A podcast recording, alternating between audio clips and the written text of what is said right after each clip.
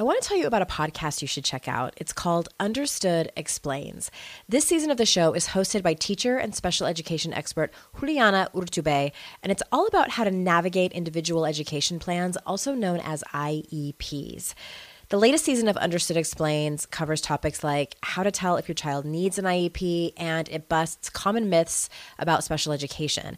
As a parent myself of a child who's had an IEP since kindergarten and he's now a 10th grader, I know how confusing, overwhelming, frustrating, sometimes daunting the whole process can be. I checked out an episode of Understood Explains called The Difference Between IEPs and 504 Plans. And what I love about it is how easily Juliana explains everything. She answers common questions that probably every parent or caregiver has. She dispels myths and is concise and to the point. To listen to Understood Explains, search for Understood Explains in your podcast app. That's Understood Explains. And there's a direct link in the show notes if you need it. This is Your Kick-Ass Life Podcast, episode number 188 with guest Tiffany Han. This is the Your Kick-Ass Life Podcast with Andrea Owen, a no BS guide to self-help and badassery. Because ladies, let's face it, life's too short for it to not kick ass. And here's your host, the girl who serves it up straight with a side of crazy, Andrea Owen. Hey there, ass kickers. Welcome to another episode of the show. And if you celebrate Christmas, Merry Christmas week. We are here, the week of Christmas, and I'm sure that you are busy running around and maybe spending some quality time with your family. Whatever you are doing, I hope you are well, and I hope you are gearing up for this new year. As always, I am so incredibly grateful that you are here. If you're brand new to the podcast, you have stumbled onto a recovery episode. Maybe someone sent you this episode and maybe you didn't stumble onto it. But if you are new, I know I have a lot of new listeners lately. Welcome. And what I'm doing for the months of December and January is rolling out 10 extra podcast episodes that are all about recovery. I have a quote unquote regular podcast.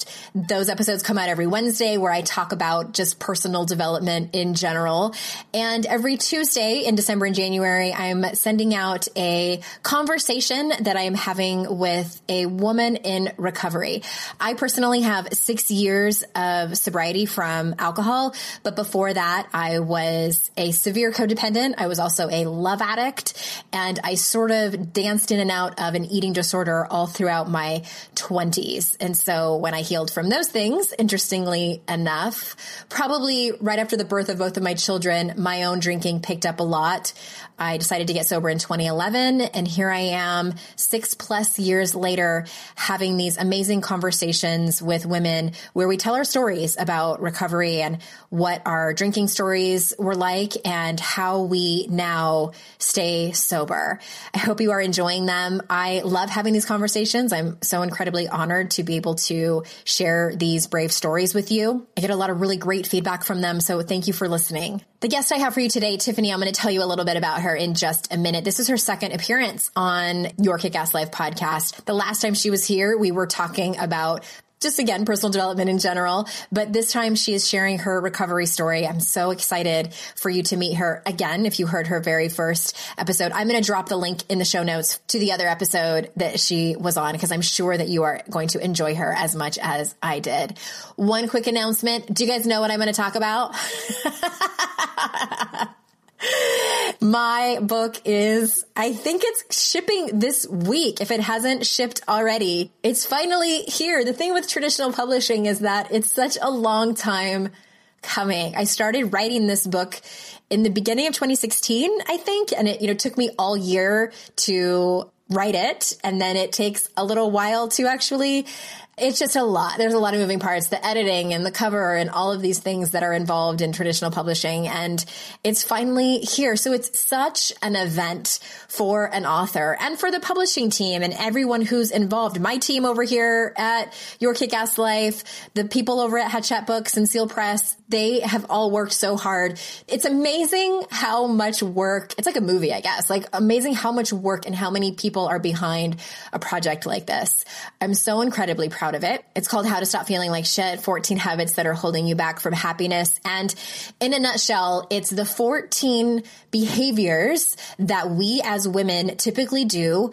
We think these behaviors are protecting us. So it's perfectionism, numbing out, isolating and hiding, self-sabotage, people-pleasing and approval-seeking, overachieving, control, just to name a few. Again, there's 14 of them. And over the last decade, I have been a coach and a mentor to women. I've noticed this pattern in myself too. Over and over again, these same patterns. And there's actually a saying in recovery that says, it works until it doesn't. And I think that we do these behaviors because they work for a time being. We wouldn't keep overachieving if it didn't work. We wouldn't keep leaning into perfectionism if it didn't help us in some way, right? But then we get to a point where it starts to feel like shit because these behaviors don't line up with our values. Oh my gosh. And so I could go on and on, but most of you know what the book is about. Some of you have read it if you got a advanced copy. And this book is also full of solution. I also have a free book study because I don't want you to just read this book and consume the information. It's so much more than that. If you are ready to commit, to make these changes in your life, to actually strive for feeling better, feeling more confident, doing things that are in alignment with your values, having better relationships, having brave conversations, then I invite you to take part in this free book study that I'm hosting. It starts January 22nd. All you need to do is order my book, Pronto, por favor. How do you like my Spanish? And then you just go to yourkickasslife.com/HTSFLS. That link is in the show notes, and you can click on claim bonuses and sign up for the class. It's totally free. All you need to do is have a copy of my book. Audiobook works, Kindle, print copy, whatever you prefer to consume the book. That's all you need. That is the price of admission for this 4-week book study that I am taking you through. I am guiding you through that. I will be there to support you. I always create an amazing community of women. So I am inviting you to join us for that. Link is in the show notes. Let's get on with the show, shall we? Let me first tell you a little bit about Tiffany Han. Tiffany Han is a writer, speaker, teacher, and coach whose work focuses on using the intersection of creativity and spirituality to help women design, build, and maintain the businesses of their dreams. She's the host of 2 podcasts, Raise Your Hand, Say Yes, and How to Be Remarkable, and is on a mission to build an army of highly creative women who are ready to be leaders in this world and prove what's possible when we collectively raise our hands and our voices and say yes to going all in on our dreams. So without further ado, here is Tiffany. Hey, Tiffany, welcome back to the show. Andrea, thank you so much for having me. I love being here. I love having you. And you have been on the show before on the kind of regular edition of the podcast. And we will throw that link in the show notes for anybody that wants to go back and hear that. But this, of course, is the recovery series. And we are talking about the more specific topic of addiction and drinking and sobriety and recovery and all of those things kind of mushed into one. And so I always like to start my guests by asking them the question of, please tell us your story. And when did you know it was time for you to quit drinking? Mm-hmm. I think I always knew in the back of my mind that it was time to quit drinking. And yet I had sort of built my entire life around drinking. It was my thing. You know, it was like, even for my business, it was part of my brand, like the champagne, and it was so fun. And I was kind of a party girl, and a few things kind of converged. So last fall, the weekend after the election, which was a time when I was drinking heavily, I went to a meditation retreat, and it was a retreat that my friend runs called Shift that I knew as soon as I signed up for it, I knew I had this like kind of instinctive knowing, like, this is going to make me stop drinking. And I've done a lot of personal development work, right? Like, you and I run in the same circles. You don't go through coach training or have a business without doing personal development work. So I was very aware of a lot of things, and I had done a lot of things to make positive changes in my life, but I still drank. And although it wasn't like problem drinking. So we'll get to that. So I went to that retreat, got all this kind of new knowing and had some hits that like, it was time to stop drinking. Around that same time, my husband turned 49 and he decided to quit drinking for a year so that he would be like as healthy as possible when he turned 50, because he has like an incredibly healthy relationship with alcohol and that it's on his. So he just was doing it just to like cut something that he felt was unhealthy out of his life. It wasn't like he thought he had a problem. Exactly. Okay. Yeah. Like he would drink like a beer once every 2 weeks. So it'd be like somebody else like quitting coffee or something. Exactly. Yeah. It would not be like me quitting coffee, but it would be like a thing, right? So he was not drinking. And so then I became like very aware of how much I was drinking, and not even how much, but more like the frequency. So I always would say too that like I didn't drink much, but I drank as much as my life would allow. I have 3-year-old twins.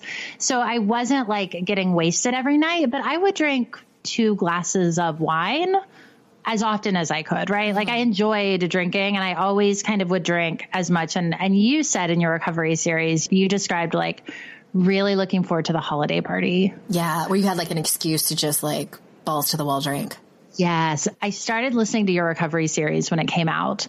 And that, Andrea, thank you, was such a huge turning point for me, because I had never listened to other people's stories. Mm-hmm. And I think that with our society, like we have people either have like a capital P problem or else you're fine. Why would you make a change? And I definitely did not have a capital P problem. Mm-hmm. But what I recognized was like the stories that I was hearing you talk about and your guests talk about. I was like, oh, fuck, like that's me 10 years from now if I don't quit. Yeah. Yeah.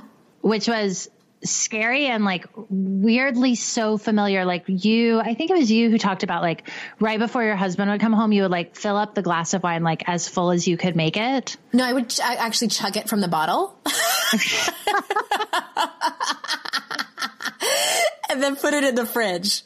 Cause yeah. I didn't want him to know that I had drank before he got home. Cause he got home at like 5 and then that was my thing. Like I would drink a couple glasses before he even got home. This was like when Oprah still had her show at 4. So I would do that. Oh. And then when he got home, I would wait like a half hour, 45 minutes, and then pull out a clean glass and act like I was just starting to drink for the evening. Yeah.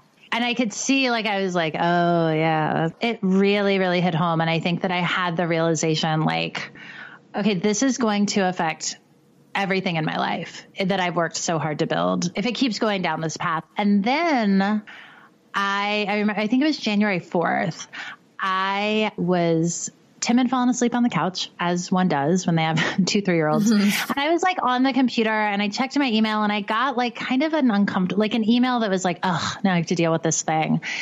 And I was drinking wine. I poured myself another glass of wine, and then I ended up like on Pinterest until midnight. Mm-hmm. And it was, for me, it was like, oh my God, what am I doing? Like none of this. And I say this, like waving my hand over the whole scene, like none of this is serving me. Right. And I went to bed, I woke up, I felt like shit. And I was like, I'm done. What I decided was like, I'm going to quit drinking for a year and just see what happens and see how I feel. But like, I knew for me, it needed to be all or nothing for a long period of time. Yeah. I'm going to stop you for a second because I have a question about that. And I do want you to continue, but I'm really curious about this. Were you, because it's clear, and this is sort of the theme with all the stories that I talk to women on this recovery series, is that, you know, they heard that voice like of this isn't working for me. I probably need to quit. This is the retreat I'm going to go to. This is probably going to make me stop drinking. Were you kind of like, what were your feelings and emotions around hearing that voice? Like, were you resistant? Were you irritated? Were you mad? Curious? I mean, I think that I was kind of resigned to it. Mm. Of like, all right. But also it was, you know, all of the stories that go along with why we drink and why drinking is so socially acceptable. Those were kind of pushing against that knowing. So there was like, yeah, okay, I do understand that like alcohol is not serving me. And then it was like, but it makes your food taste better. Right. Or like, but then what are you going to do at a party? But you have a wedding, but like all of the things like, but you don't have a problem, but it's so fun. Right. Yeah. Like all of those stories came in, and I didn't know how to combat them until I found like your recovery podcast. And then I started listening to other people's stories, because I always viewed my whole life, I always viewed not drinking as a punishment. Yes. Like I would, you know, guilt and shame, or you drank too much and then you're in trouble, which there were many times in my life where that happened and you feel awful, like you physically feel awful, but you also feel like a horrible person because you did this thing. And so I couldn't quite reconcile, like, do I quit drinking before I get to that place? Right. Like before I get to the place of my life completely falling apart. And it was sort of like I had already made the rule for myself back in November, like, okay, you're not allowed to drink until after the kids go to bed, because, you know, kids require patience. Yeah, especially toddlers. Yes. And what I found is that I would come home. I work in my backyard. But I would come inside from work, pour myself a glass of wine, and be trying to like feed them dinner and get them bathed and all of that. And I would be so short-tempered. Yeah. I knew it was the wine. I knew it, but I didn't want to know it. Mm-hmm. Right. And so I think part of it was just confusion. Like I was like, I feel like I know I want to quit, but everything in my life is telling me that it's fine. Everything's fine. You're doing great. You deserve this. Yes. Right. It's sort of like, until you're able to pull yourself out of it, it's all just all the noises coming at you. And so it's easier, right? Because you're numbing. Mm-hmm. It's easier to just have a glass of wine. Shut it out. Yeah. I also realized after I quit that I've been dealing with like low grade anxiety, I think, my entire life, which was such a huge aha moment for me of like, oh, that's why I drank. And that's why I started drinking when I did. And that's why I always thought I needed alcohol in my life, was to help me deal with these things and the numbing and all of that. So I quit January 4th, committed for a year to quit. And like, again, I knew, I just didn't want to be like, I'm never drinking again, because that felt insane to me. But I quit January 4th, and like 2 weeks in, Andrea, I knew I felt so much better. I was sleeping all night long.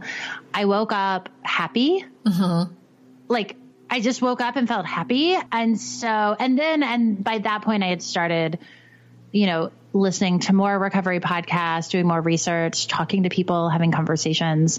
And at that point I knew, like, I can never drink again. And it was something, I can't remember if I heard it on your podcast or on the Home podcast, but someone was talking about when they drank that they were always thinking about drinking, and that kind of conversation that goes on in your head of like, okay, if I finish this glass of wine, can I order another one before the entree? I've said that before. That to me was... Because I know that, and I talk to a lot of women who have what we call a high bottom, and that's what you have too. Like we don't have these stories of being arrested and having DUIs and losing everything and these dramatic stories. And so, which keeps us drinking, because we think like that is what it takes to get sober. And those are people that have the capital P problem. And what I have seen in my experience, and I've talked to a lot of people, like, for me, the problem wasn't the consequences that were happening from my drinking. It was the mind fuck. It was that constant obsessing on alcohol. And this doesn't happen to everyone. So I don't want people listening to think like, because some people it is the consequences of their drinking, and they don't really, and that's what, you know, I think in the rooms, they call that like the problem drinker versus the alcoholic, which whatever, it doesn't matter whether it's the actual drinking that's causing problems or it's the mind stuff that's going on that's causing problems, either one or both. For some people it's both, but that was awful. Like if I wasn't drinking, here's how I describe it. If I wasn't drinking, I was thinking about drinking or thinking about my feelings around drinking or not drinking. Basically I was consumed by it. Yeah. Yeah. And you don't even realize it until you don't have it. It sucks. Right? It's like when you live by the freeway and then you go somewhere quiet and you're like, oh, this is what quiet is. Yeah. Yeah. Although for some people who are new in sobriety, there does come that obsession of not drinking. Yeah. Look at me not drinking. Here I am over here not drinking. Here I am at the grocery store not buying wine. Here I am at this party not drinking. When I quit smoking cigarettes, a long time ago. And that was what I realized about quitting smoking, was how much time I spent not smoking. Mm-hmm. Because it was something that I did like throughout my day, right? You're not like waking up in the morning and having a glass of wine with your coffee. I mean, maybe, but I wasn't. But like when I smoked cigarettes, like it was such a life habit mm-hmm. that became very aware. And I also think for me, like I've got 2 young kids. I'm not extremely social right now in my life. Mm-hmm. And so it was almost like as easy as possible for me to quit drinking because my husband wasn't drinking. My life was a lot easier without alcohol. Dealing with that 5 o'clock hour was hard though. The witching hour. Yeah. Yeah. Yeah. I got sober when my kids were toddlers too. And I think that was the universe's joke on me because I did not enjoy toddlerhood. I have no shame in saying this. Toddlerhood has not been my favorite phase of being a mother. And that was no joke. They were 2 and 4. Mine were. Mm-hmm. It was rough. It was rough, but also right. Don't you look back on that now and you're like, probably part of it was because I was drinking, that it was so rough. Yeah. And no, I mean, it was rough, getting sober, those first, I think it's rough all around, whether you're sober or not sober. Yeah. And there was also other stuff going on. That was for me, without getting too much into it. And I don't know if this happened to you. I don't know if this happens to everybody, but when I got sober in 2011, I had been numbing out pretty much since I was a teenager with various things. For me, it started with codependence and love addiction and my heavy drinking started later. But all of the shit that I had never dealt with in my entire life, I had gone to therapy and dealt with it on a surface level, but the deeper stuff came kind of it exploded in my face. So that was also happening at the same time that I had 2 toddlers, was newly sober. I just started a business. We were living, it was a rough period. 2011 was rough for Andrea. Yes. So, yeah. I've taken several classes with Masterclass on things like communication, entrepreneurship, and storytelling, and absolutely loved every one because of their caliber of instructors and how concise the classes are. With Masterclass, you can learn from the best to become your best. For just $10 a month, an annual membership with Masterclass gets you unlimited access to every instructor. You can make new habits with New York Times bestselling author James Clear, improve your physical and mental well-being with leading gut health experts, or build stronger relationships with renowned psychotherapist Esther Perel. She is so amazing. I had gotten curious about how to be a better communicator, so I took the Art of Negotiation class with Chris Voss, and it helped me to do things like read body language, read speech patterns, and so much more, so I can better communicate with who, you ask? My teenagers. Plus, every new membership comes with a 30-day money-back guarantee. Don't wait another moment to start your learning journey with Masterclass. Right now, our listeners get an additional 15% off any annual membership at masterclass.com/Andrea. That's 15% off at masterclass.com/Andrea. Masterclass.com/Andrea. Shopify's already taken the cash register online, helping millions sell billions around the world. But did you know that Shopify can do the same thing at your retail store? Give your point of sale system a serious upgrade with Shopify. With Shopify, you get a powerhouse selling partner that effortlessly unites your in-person and online sales into one source of truth. Track every sale across your business in one place and know exactly what's in stock. Connect with customers inline and online. Shopify helps you drive store traffic with plug-and-play tools built for marketing campaigns from TikTok to Instagram and beyond. Get hardware that fits your business. Take payments by smartphone, transform your tablet into a point of sale system, or use Shopify's POS Go mobile device for a battle-tested solution. Sign up for a $1 per month trial period at shopify.com/noise, all lowercase. Go to shopify.com/noise to take your retail business to the next level today. Shopify.com/noise.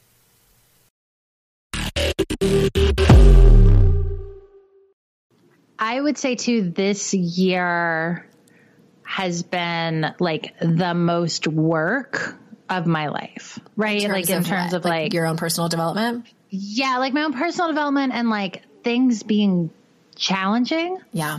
And I feel like I'm just finally starting to break through to the other side. Mm-hmm. of like, oh, okay, I know how to, like the other day I felt anger and I was like, oh, I'm angry about this. And it was, which I know sounds really simple, but before I would have had a lot of reasons why I wasn't allowed to be angry, or I would have tried to numb it, or I would have never dealt with it. And it just felt super calming to be like, oh, I'm angry. Mm-hmm. Okay, great. Good to know. Nice. Yeah. So you are going to celebrate, we're recording this before it comes out, obviously. So it's January 4th, your 1 year, January 4th, 2018. Mm-hmm. That's exciting. Yeah. It's exciting. So let me ask, because again, I talk to women who have, you know, stories that would just bring you to your knees, who straight up and down identify with the word addict and alcoholic. How do you feel about those words? And do you identify? I don't necessarily identify. And I think that I'm still developing my relationship with sobriety and recovery. When I first quit, I was like, I remember I posted something on Instagram about this, and I would, cause I immediately, as soon as I had all these knowings, I like posted it on social media. Cause I was like, I have to stay accountable to the public. Mm-hmm. And, but I was like, oh, the word sobriety, that feels so boring. And you know, it was, I think the hardest part, honestly, was like having the conversation with my husband when I had the knowing of like, I need to not drink ever. And we went out to dinner and I was like, so I think that I'm realizing I don't have a healthy relationship with alcohol. And he was like to him, right? Cause he has such a normal relation, like normal, whatever that means, right, but like non-problematic relationship with alcohol. Like it was, and because I was really good at being like, everything's great. I'm great. I love champagne. This is awesome. Right. He didn't, he was like, wait, what do you mean? Like, are you an alcoholic? Are you going to go to AA? Like what's, like to him, it was like, what's going on? Yeah.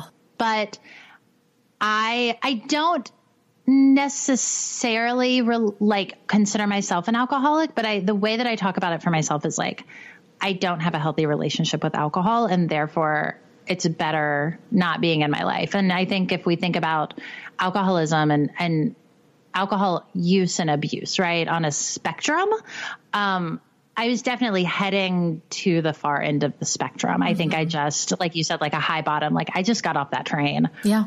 Early before someone forced me off, yeah, and dragged me off, or like you the train just racked. Train. Yeah, right. Yeah, you like fell off drunk and were like, "Whoa!" Oh, in your thong underwear. Yeah, yes, and I had a feeling, I had a hunch that you didn't necessarily identify with the term alcoholic, and I don't think that everybody does. And at the end of the day, I don't think it really matters. I think that it depends on so many factors. For me, my dad was an alcoholic, and he got sober when I was 18. So I knew about 12-step programs. I knew what a high bottom, high functioning alcoholic looked like.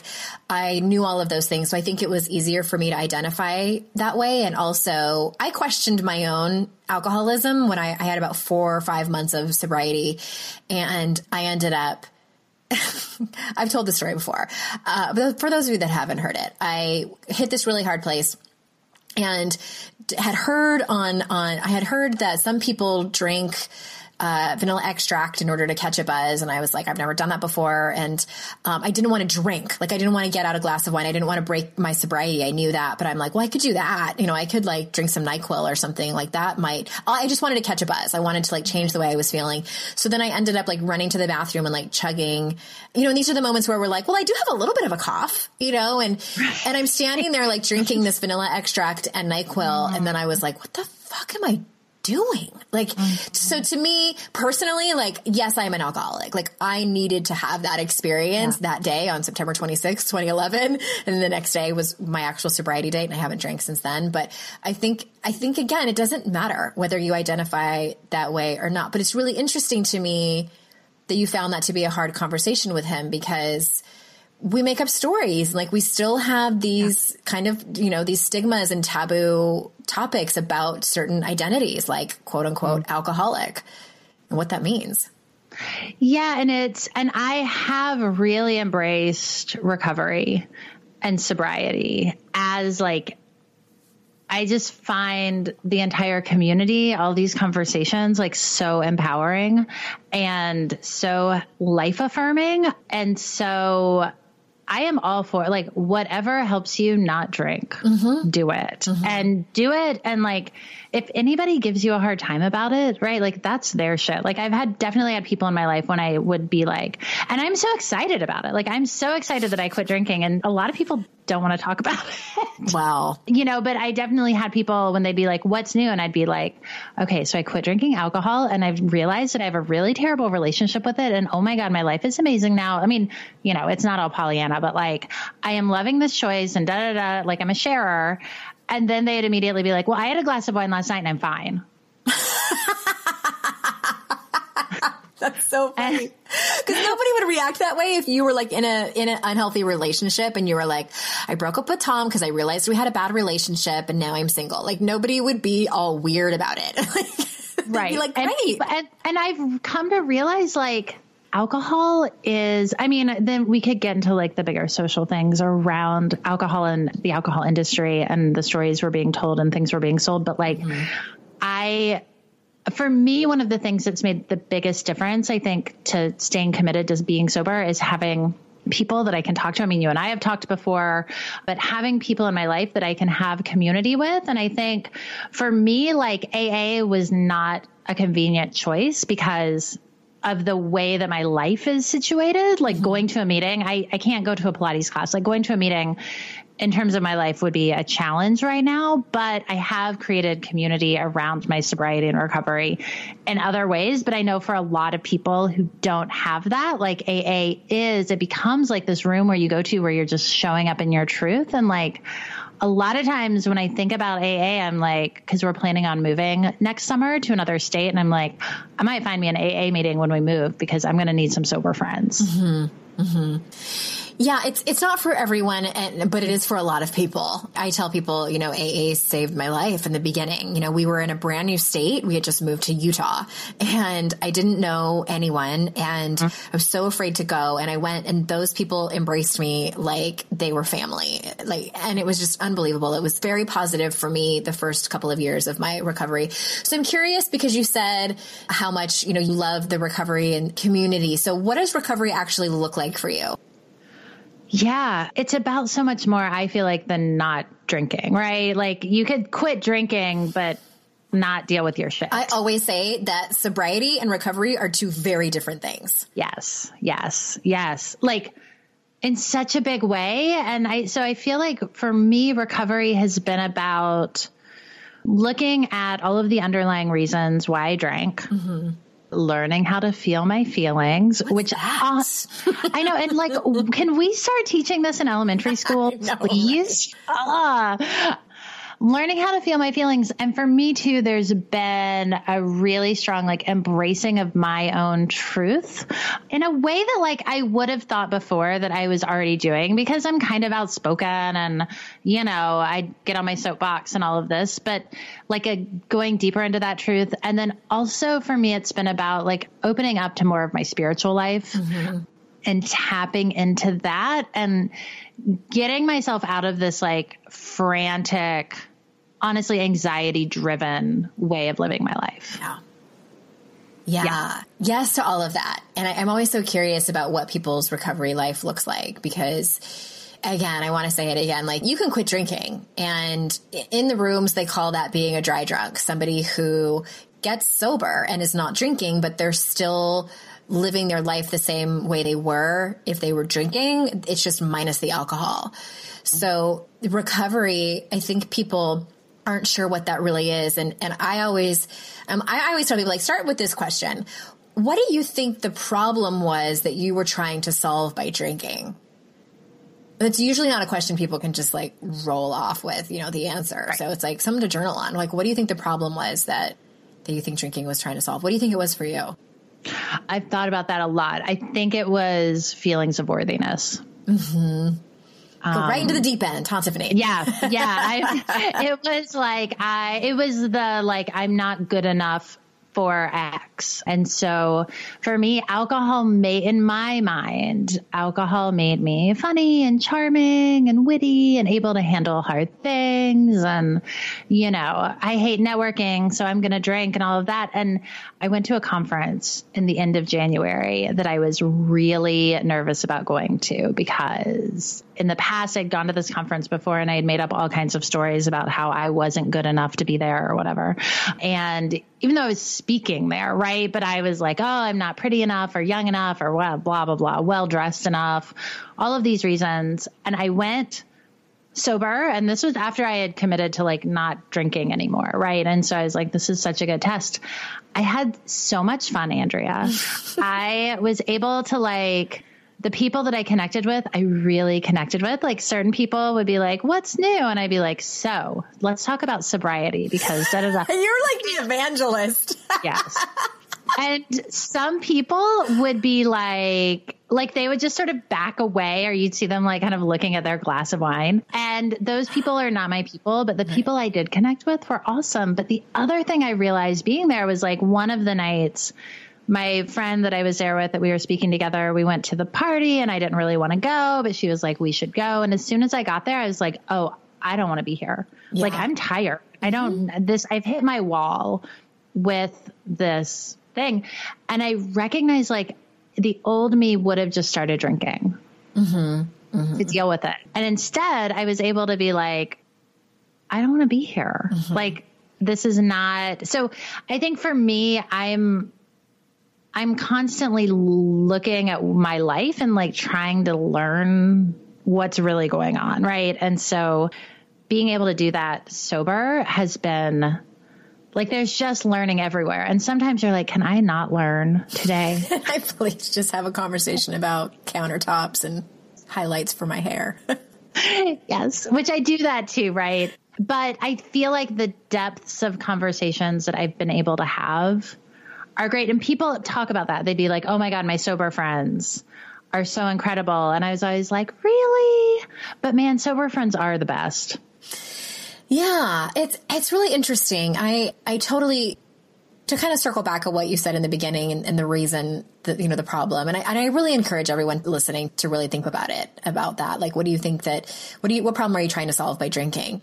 And I think at the end of the day, that was mine too. And for me, it was definitely anxiety. I mean, I was diagnosed with severe anxiety disorder in 2003. I was 20 something at the time.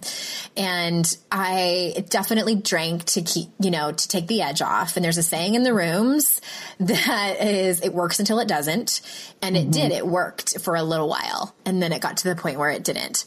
And I drank for that, and I drank because of feelings of unworthiness, and I drank because I also, same thing, I didn't know how to feel my feelings, and when they would bubble up, I didn't know what to do with them, so I would stuff them down. And I had a lot of grief, too. I had a lot of grief over the stuff that happened to me in the past, which my audience knows all about. And that surprised me that it came back up in 2011. Like, I thought I had buried you. What do you mean you're still alive?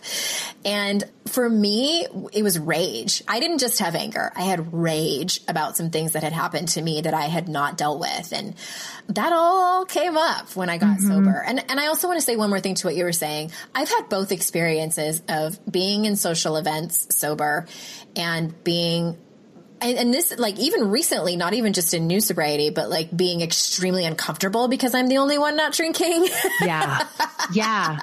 Where you're like, that's great. And like everyone's like starting to get loud and rowdy. And like, that would be me. Like, I was, you know, you guys, I have a lot of energy. Like, I have 10 times as much when I'm drinking.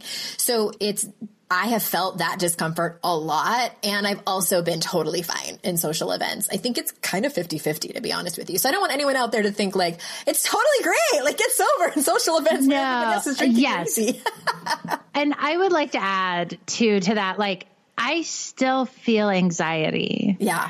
And I still feel unworthy, and I still have doubts. And yeah, that whole like, the one half of the table is like getting another bottle and they're all, it appears they're all bonding. Like, I definitely will be like, I miss that feeling. Right. Like, and I also realized recently someone came over for dinner and I poured them a glass of wine and I was like, oh, I don't want to pour wine. Like, as soon as I touched the bottle, I was like, whoa, I don't need to touch it. Just the feeling of it in your hand. Yeah. Yeah.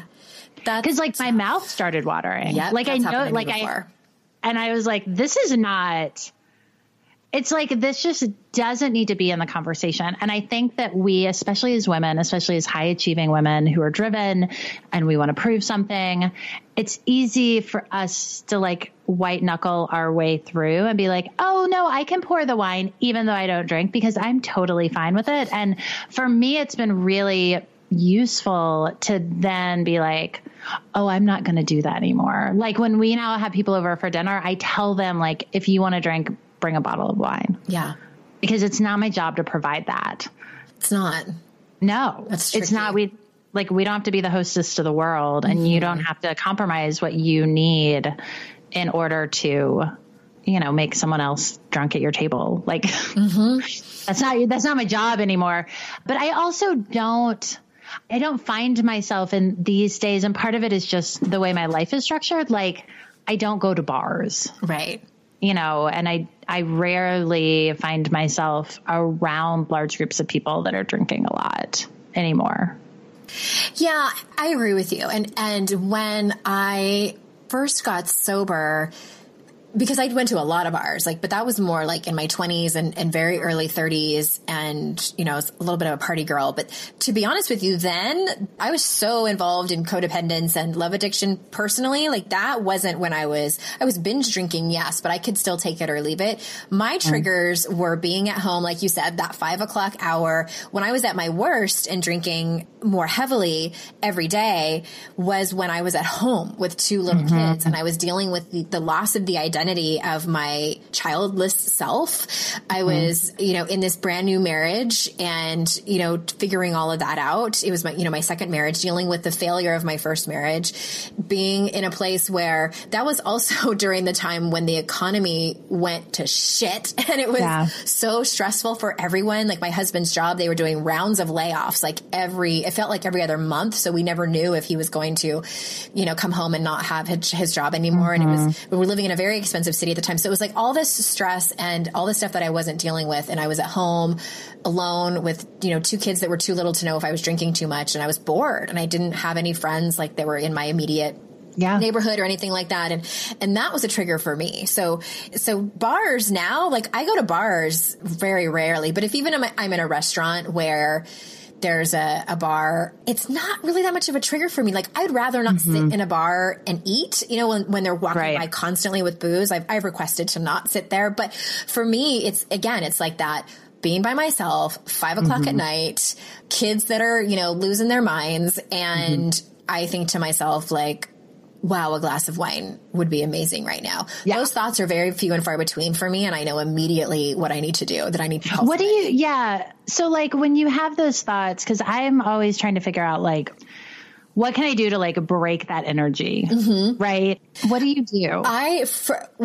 So I'm trying to think the last time it happened, definitely last year when my dad died, there was a couple of moments where it happened. And then I think there's been one other time in between, but since now, because it's been a year, something happened that was really stressful. And I can't even remember at this point what it was, but I think it's usually like in moments of quiet when I'm either like at a stoplight or where my mind is like racing of overwhelm and anxiety. And then I'm somewhere where I don't have to do anything. Like, you know, where we don't have my hands on, you know, in somebody's cookie jar. And that thought will come in. And I now know it is so fast, Tiffany. Like, I mean, I have worked so much on my ego and my inner critic voice. Like, I recognize that so quickly. Like, it doesn't fly under the radar anymore for me, like where it used to a lot. Now I just recognize it. Like I don't beat myself up over it. I don't panic because I used to.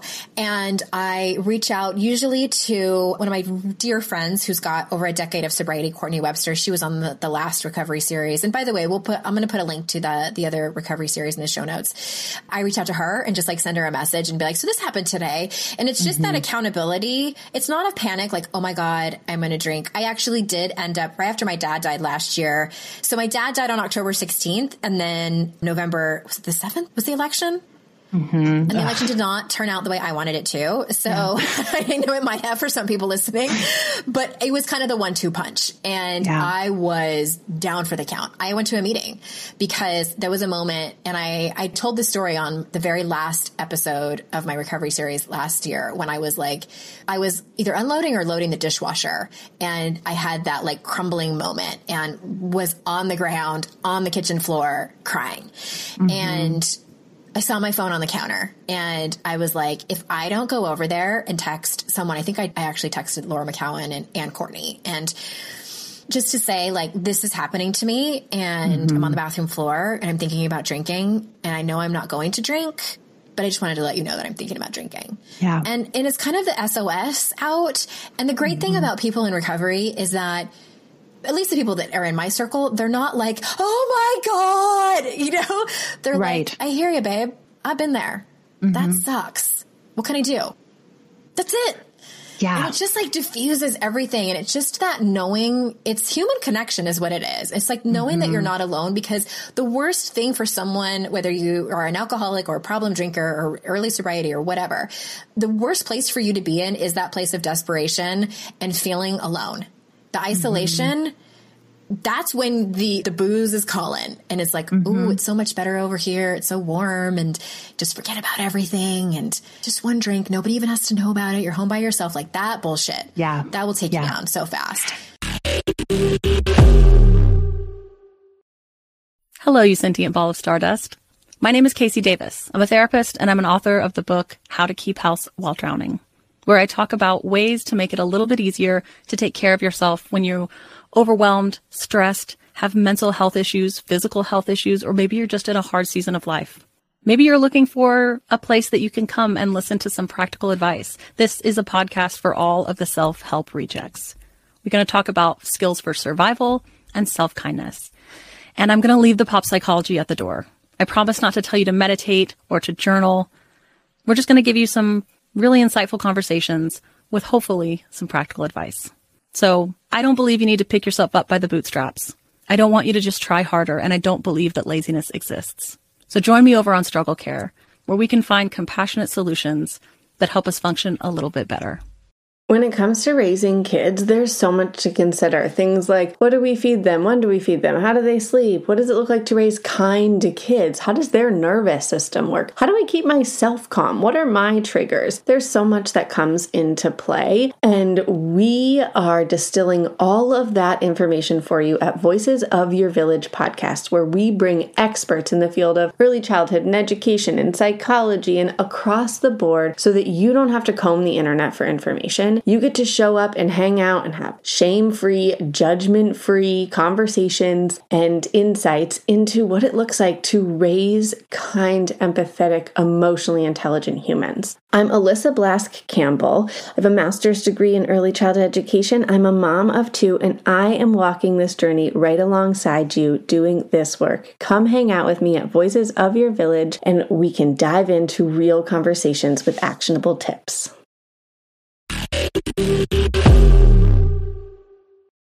Yeah, and I think this is such a good illustration of the need for support and like the need for like if you had sent that text to somebody not in recovery, it would have been a fucking thing, right? And it then that makes you feel even more alone. Yeah. Because, and they don't mean to not show up for us. They just don't know how. Yeah. Right. Right. Because to them, drinking is either totally fine or like, oh my God, she's going to go crawl into a ditch now. Right. Like I would not send that text to my husband. No. I tell him after I'm out of it. Yeah. Yeah. I totally get it. And for me, I have a couple of friends who, one was like a former client and we kind of lost touch, but I recorded a podcast episode on my podcast about my decision to quit drinking. Mm-hmm. And she listened to it and reached out to me and was like, oh my God, I quit drinking like a month later for the exact same reasons. Like we had these very overlapping stories, and she has become such a place of strength for me and like our relationship, because we had very similar habits. And so everything, when I can be like, oh my God, this happened and here's what I thought, she's like, me too. I get it. And it's so useful. And I have another friend who I've made just since I quit, who's another person that I can go to him. And she just celebrated 1,000 days sober. Nice. So that's like what, 3-something years. Mm-hmm. So I can go to her and be like, this thing happened. And she's like, oh, in AA, that's step number 4. And this is what we would say. And like, it's really, really nice to get that kind of perspective when mm-hmm. everything, especially when you're not used to feeling your feelings, when everything feels really, it's sort of like when like you think about someone like getting their sense of sight back and all of a sudden they're like, oh my God, what is this world? Right. And for me, I had been drinking for more than 20 years when I quit. So like, it's really looking at like my entire life through new eyes. And there's some shit that you're like, I don't know how to handle this. Yeah. Yeah. Some of it's, yes. That's a whole other conversation, which we probably don't have time for, but you know, like other addictions that we tend to fall into. Like for me, I love to plan, you know, I'd rather plan mm-hmm. even if it's for a disaster that will probably not happen than feel my feelings of angst and, you know, trepidation and uncertainty. Like uncertainty, forget it. Oh. Uncertainty can fuck right off. Right. Which like, hi, welcome to the biggest test in the world for you right now, because everything feels so uncertain, right? Yes. Oh, struggle with control, party of one over here. Yeah. And I like that you said just briefly that part of your recovery is learning how to practice spirituality and whatever that looks like for you. I came from an upbringing where spirituality looked a certain way. And there was no deviation from that. And not that I was ever, well, there was one time I was made to feel wrong for having different beliefs, but it just, like, I am 42 now and I'm just now starting to listen to what my soul wants. And it's probably in some people's eyes, like witchcraft and voodoo. And I'm like, okay with that. You know, like, I think crystals are awesome and there's a full moon coming and I want to do a full moon fire ceremony and I'm burning like sage in my office and my kids are like, what's that smell? And I'm like, I'm burning the negative energy. Oh no, I'm right there with you on the woo train and it's awesome.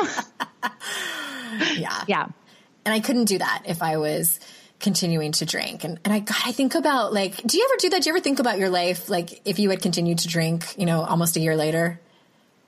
Oh, all the time. I look at what I'm doing and I'm like, and here's the deal with my life, right? That I always talk about. The day-to-day pieces of my life don't really look any different. Right? Like I still have my business, I still have my kids, I still have my marriage, I'm still doing my shit. But the way that I feel, like just the fact that I'm not regularly consuming a depressant. Right. And what that does for you. I just feel so much more settled and willing to, someone interviewed me about this once and they were like, do you feel like you've like lost a significant amount of weight or made all these changes in your like exercise? And I was like, no, because again, my life doesn't really support that, but I wash my face every night. Mm-hmm. Right. Instead of, I even floss now. I know. And like, I'm working on my book and I know that, you know, that was part of the knowing was before I quit drinking, I had done a lot of work around my creativity and tapping into my intuition and all of those things, right? That we all do. And I knew the voice kept saying like, you're doing all this, but you really need to stop drinking. Like I knew that was the piece that was really in my way. And I think that like what you talked about earlier with that kind of mind fuckery of it all, like I didn't realize how freeing it would be. Like I thought that alcohol helped me connect and bond with people. And I didn't realize how freeing it would be to be out at a restaurant and just be able to have a conversation. Yeah. And actually be present for it. Yeah. Yeah, because I'm not like tracking the waitress with my eyes or seeing how much my friend has drank. Like, has she had enough? Oh, maybe I should just recommend that we get another. I'll just get another round and no big deal and da-da-da. And then that will become, and like, can I have one more glass and then drive home? How much have I had? Like, how am I feeling? Like, should I eat some more? Like, that's the thing. I didn't realize, like, again, I always thought that not drinking was a punishment. Mm-hmm. Mm-hmm. And I realize now that it is freedom. And freedom carries with it sometimes obligation and responsibility, right? But it's not a burden. It's like this whole, I mean, we could get into this whole leadership conversation too, of what it means to really show up. Mm-hmm. But to me, that's what it's allowed me to do. And like, yeah, sometimes I'm reluctant. Mm-hmm. Mm-hmm. Sure. You know, and all of that. And sometimes you feel feelings and they're inconvenient. I think say the least. They're usually inconvenient. Yeah. I don't have time for this. Not on my to-do list. But don't you feel like, I almost am like, this is humanity. Like, yep. This is just, now I can just accept things as like, oh, human, I'm having a human moment.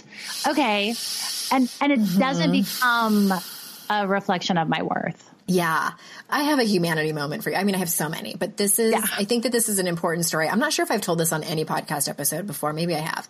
So I got sober, and shortly after that was my 20-year high school reunion. Oh my God. And I know. I would have totally waited till after that to get sober. I thought about that when you talked about that networking event. So my 10-year high school reunion was so fun. And I mean, I remember like we did not move very far away from the bar. Like, and so 20 years and I go there and It was hard. It was really, I won't lie. It was hard. And one of my biggest fears now that I am in this job and I am a quote unquote public figure and people, you know, listen to this podcast. And at that time, I don't think I had the podcast yet, but I had been blogging for a long time. And I have always had this fear that people are going to meet me in person and be disappointed in who they meet because either I'm having a bad day or I'm not who they made up in their mind I would be. Cause I've done that before. Like I don't put people on pedestals anymore. I stopped doing that, but I used to put people on pedestals and then I would meet them and I'd be like, oh, you're not the person I made up in your mind you would be. You're like a normal human, you know? And so anyway, so I've always had this fear. So I go to the high school reunion and it was okay. And it was extremely awkward on my end. And then 7 months later, I get an email from this woman who had replied to a blog post that I had sent out to my email list. And she told me who she was, and I knew who she was. We went to high school together, and I knew that she and I had had an email conversation before the reunion, and I had asked her if she was coming, and she didn't reply to my email. And so I'd kind of forgotten about the conversation. She and I were not friends in high school, but we knew who each other were because we had, you know, gone to the same school for a while. So she told me in this email that she was disappointed when she met me at the reunion and that all she wanted was a moment of my time, but I was cold and shallow to her. And I acted like all I wanted to do was go and hang out with my friends. And I was like, oh my gosh. Devastated, right. Because it's coming true. You know, here she's telling right. me you disappointed me in person. And I was devastated, totally crying. Mm-hmm. Like it's all true. I'm a worthless human being. I'm terrible. And right. The truth of it is, and it took me a while to realize this, like she never asked me, you know, for a moment of my time. She didn't. And I very well probably was so uncomfortable. I remember saying hello to her, and I remember that her dress was beautiful, and I told her so, and that she looked great. I remember that part of the conversation. And I probably saw my friends over her shoulder, these girls that I had grown up with since we were little girls and Girl Scouts together that I hadn't seen in 10 years. Yes, I probably did want to go over and talk to them. Right. And it's just, again, that's like a human moment. That's humanity. And I hurt her unknowingly, and she called me on it. And it's just like one of those really fucking awkward things that happens at high school reunions yeah. and life. Yeah. But I tell that story because that took everything in me. Like if I would have gotten that email when I was still drinking, I would have drank and I would have like called my friend and been like, this woman is such a bitch. How dare her? And cried and cried and cried and never gotten over it. But it was really a matter of looking at, you know, did I do anything is there anything I need to clean up? A. B, right. really looking at that fear that I have, and C, knowing that I did the best I could at that time. And maybe it wasn't good enough for her, but that's not my responsibility. Like I cleaned up anything that I thought I needed to clean up. And so things like that in sobriety, I'm just like, fuck. Mm-hmm. Ugh. That's humanity. I know, right? That's humanity. Yeah. Where you're like, oh, okay, now I need to deal with this. And for me, I was so non-confrontational in my life. And it's something that I'm working on now of like, oh, I can be more confrontational, and it doesn't have to be like an aggressive thing, but it could just be more of that idea of like really standing in your truth. But to be able to like, you know, when you're dealing with feelings of worthiness, anytime someone shines a light, especially on something you're already insecure about, it's so easy and natural, because that's your habit, to be like, I'm such an asshole. Yeah. I'm terrible. Obviously. I'm a terrible human being. She is. And, you know, not to say that like we all have our asshole moments, but it was really what you described was like kind of just a misunderstanding and a miscommunication. It was a total miscommunication. I didn't know that she wanted to talk to me. She had, I guess she thought I was telepathic or something. I don't know. I did not know, but it was so sucky. Yeah. And there's still residual shit around it. I can tell by telling the story. I'm like, oh, still it's just the way it is. Yeah. I mean, I feel like we could do a whole episode about like those stories. Emails that really like punched us in the gut. Yes. And she agonized over it for 7 months too. That's like the part too, where I felt so bad. And like, she's been thinking about it all that time. And she unfriended me on Facebook and I was like, wah, I'm the worst. But anyway, thank you so much for this. And I know we could probably go for another hour, and I'm just so glad to get your story, and so many different stories on this series this time. And everybody hit the show notes. There's links to Tiffany's stuff. She's over at tiffanyhan.com. She has her own podcast, Raise Your Hand, Say Yes, right? Isn't that what it's called? Okay. Yeah. And you're going to be on it soon. I am going to be on it, and subscribe and go over there and consume all of Tiffany's stuff, because she's so great. I'm such a big fan of yours and grateful for this conversation. And thank you everyone for being here on the regular podcast and on this podcast. I'm so grateful for the time that you spend with me. Before we close, Tiffany, anything you need to say?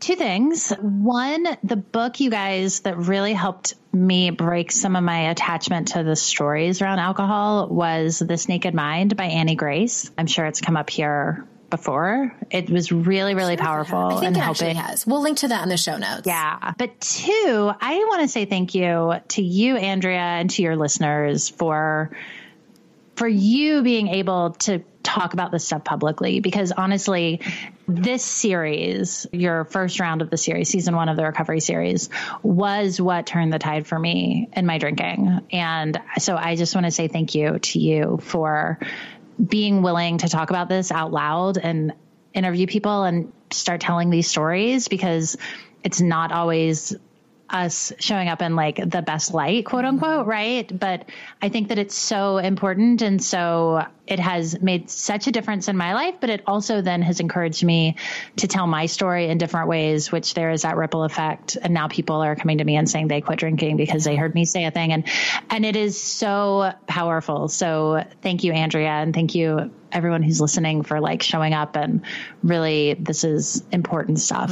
Thank you for that. And yeah, anyone listening, if you know someone who's even remotely talked at some point about getting sober or anything like that, or has someone in their life that they care about who is trying to get sober or is sober, please share this series with them. And I'd be so appreciative. And thank you again for showing up every week, everyone. Please go out and buy my book if you haven't already. And until next time, I will see you out in cyberspace. Bye-bye. Hey, ass kickers, you know what would help me out so much? If you left a rating and review for this podcast. Your Kick-Ass Life podcast will always be free to you, and to help me get more awesome guests and to spread the word, it helps tremendously if you leave a rating and a review. Now, they don't particularly make this super easy to do, so I'll help you out a little. If you're in iTunes and you're on your phone, when you are in the podcast app, you need to search for Your Kick-Ass Life podcast. I know, even if you're subscribed, this is how you do it. So when you search for it and you see it come up, click on the cover art, then towards the top where it says reviews, click that, scroll down a tiny little bit, and then click write a review. Stitcher is a bit easier if you're on Android. The easiest way I found to do this is to type into Google, stitcher.com, Your Kick-Ass Life, and voila, my podcast should pop up as the first link. Scroll down and click write a review. That's it. Thank you so very much. You have no idea how much it helps me when you do that. All right. I'll see you next time. Bye-bye.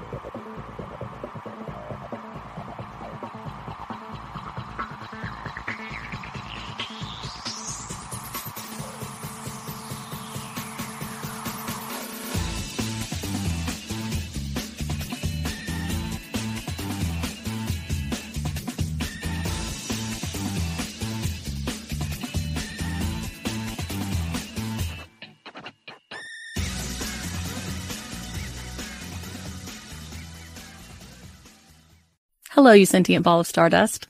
My name is Casey Davis. I'm a therapist, and I'm an author of the book, How to Keep House While Drowning, where I talk about ways to make it a little bit easier to take care of yourself when you're overwhelmed, stressed, have mental health issues, physical health issues, or maybe you're just in a hard season of life. Maybe you're looking for a place that you can come and listen to some practical advice. This is a podcast for all of the self-help rejects. We're going to talk about skills for survival and self-kindness. And I'm going to leave the pop psychology at the door. I promise not to tell you to meditate or to journal. We're just going to give you some really insightful conversations with hopefully some practical advice. So I don't believe you need to pick yourself up by the bootstraps. I don't want you to just try harder, and I don't believe that laziness exists. So join me over on Struggle Care, where we can find compassionate solutions that help us function a little bit better.